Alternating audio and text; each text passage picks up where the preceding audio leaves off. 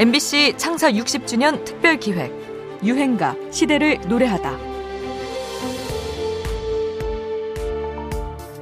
네, 저는 그 당시엔 청춘 스타라 그래가지고 잔일이 소개하면요 전부 박수 나오는데 나 소개하면 뚜껑이 날아가요. 하루에 제가 어 그 450만 원, 그 당시에요? 500만 원, 1960년대예요? 350만 원 이렇게 벌었어요. 300만 원이면 어느 정도 가치가 있는 거예요, 현재? 그때는 제가 약수동에다가 어, 100평짜리 2층 집 300만 원 주고 샀어요. 하루에 100평짜리. 집한 채를. 하루 출연료로 집한채 값을 받았던 가수. 오늘 소개해드릴 유행가의 주인공은 쟈닐입니다. 이북 출신인 그는 6.25 전쟁 당시 피란길에서 13살 나이로 혼자가 되는데요. 이때 외국인 양아버지를 만나 쟈니라는 이름을 얻고 또 그의 도움으로 음악적 재능을 발견하게 됩니다. 1966년 뜨거운 안녕을 발표한 쟈니리는 35만 장의 판매고를 올리면서 공전의 히트를 기록하는데요. 처음으로 무대 위에 청바지를 입고 등장해서 이를 유행시키기도 합니다. 근데 그 당시에는 거의 가수들이 정장하고 무대 나왔잖아요. 그랬었죠. 그러니까 네.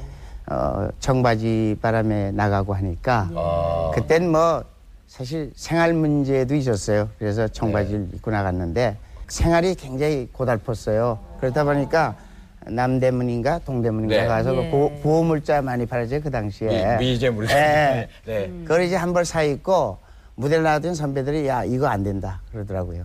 그래서 뭐 어떡합니까?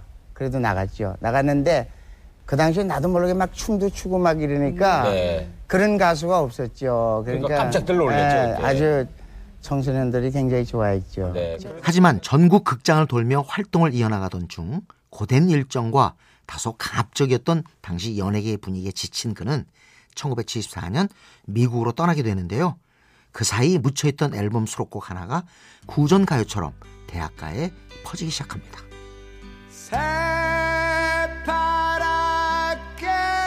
젊다는 게 한미천인데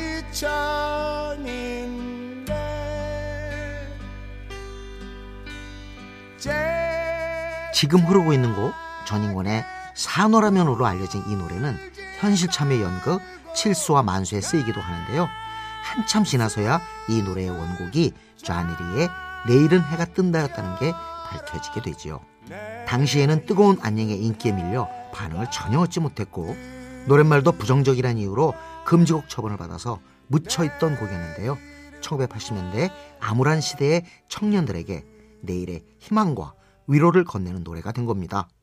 마치 노래 가사처럼 시대를 건너 희망의 힘을 보여준 셈이지요. 내일은 해가 뜬다. 내일은 해가 뜬다. 잔일입니다. 내일은 해가 뜬다.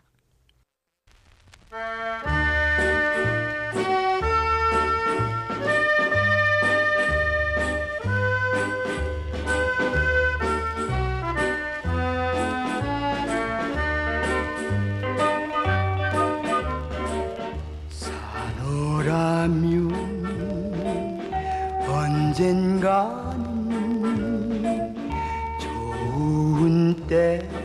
올 테지. 흐린 날도 날이 새면 행복하지 않던가.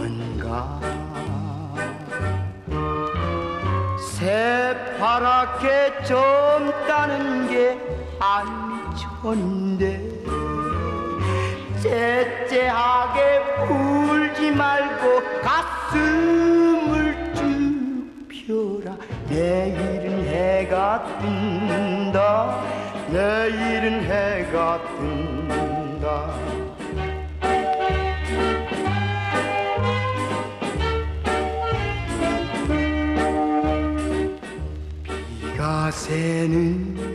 MBC 창사 60주년 특별 기획 유행가 시대를 노래하다. 지금까지 음악 평론가 임진모였습니다. 정든 사람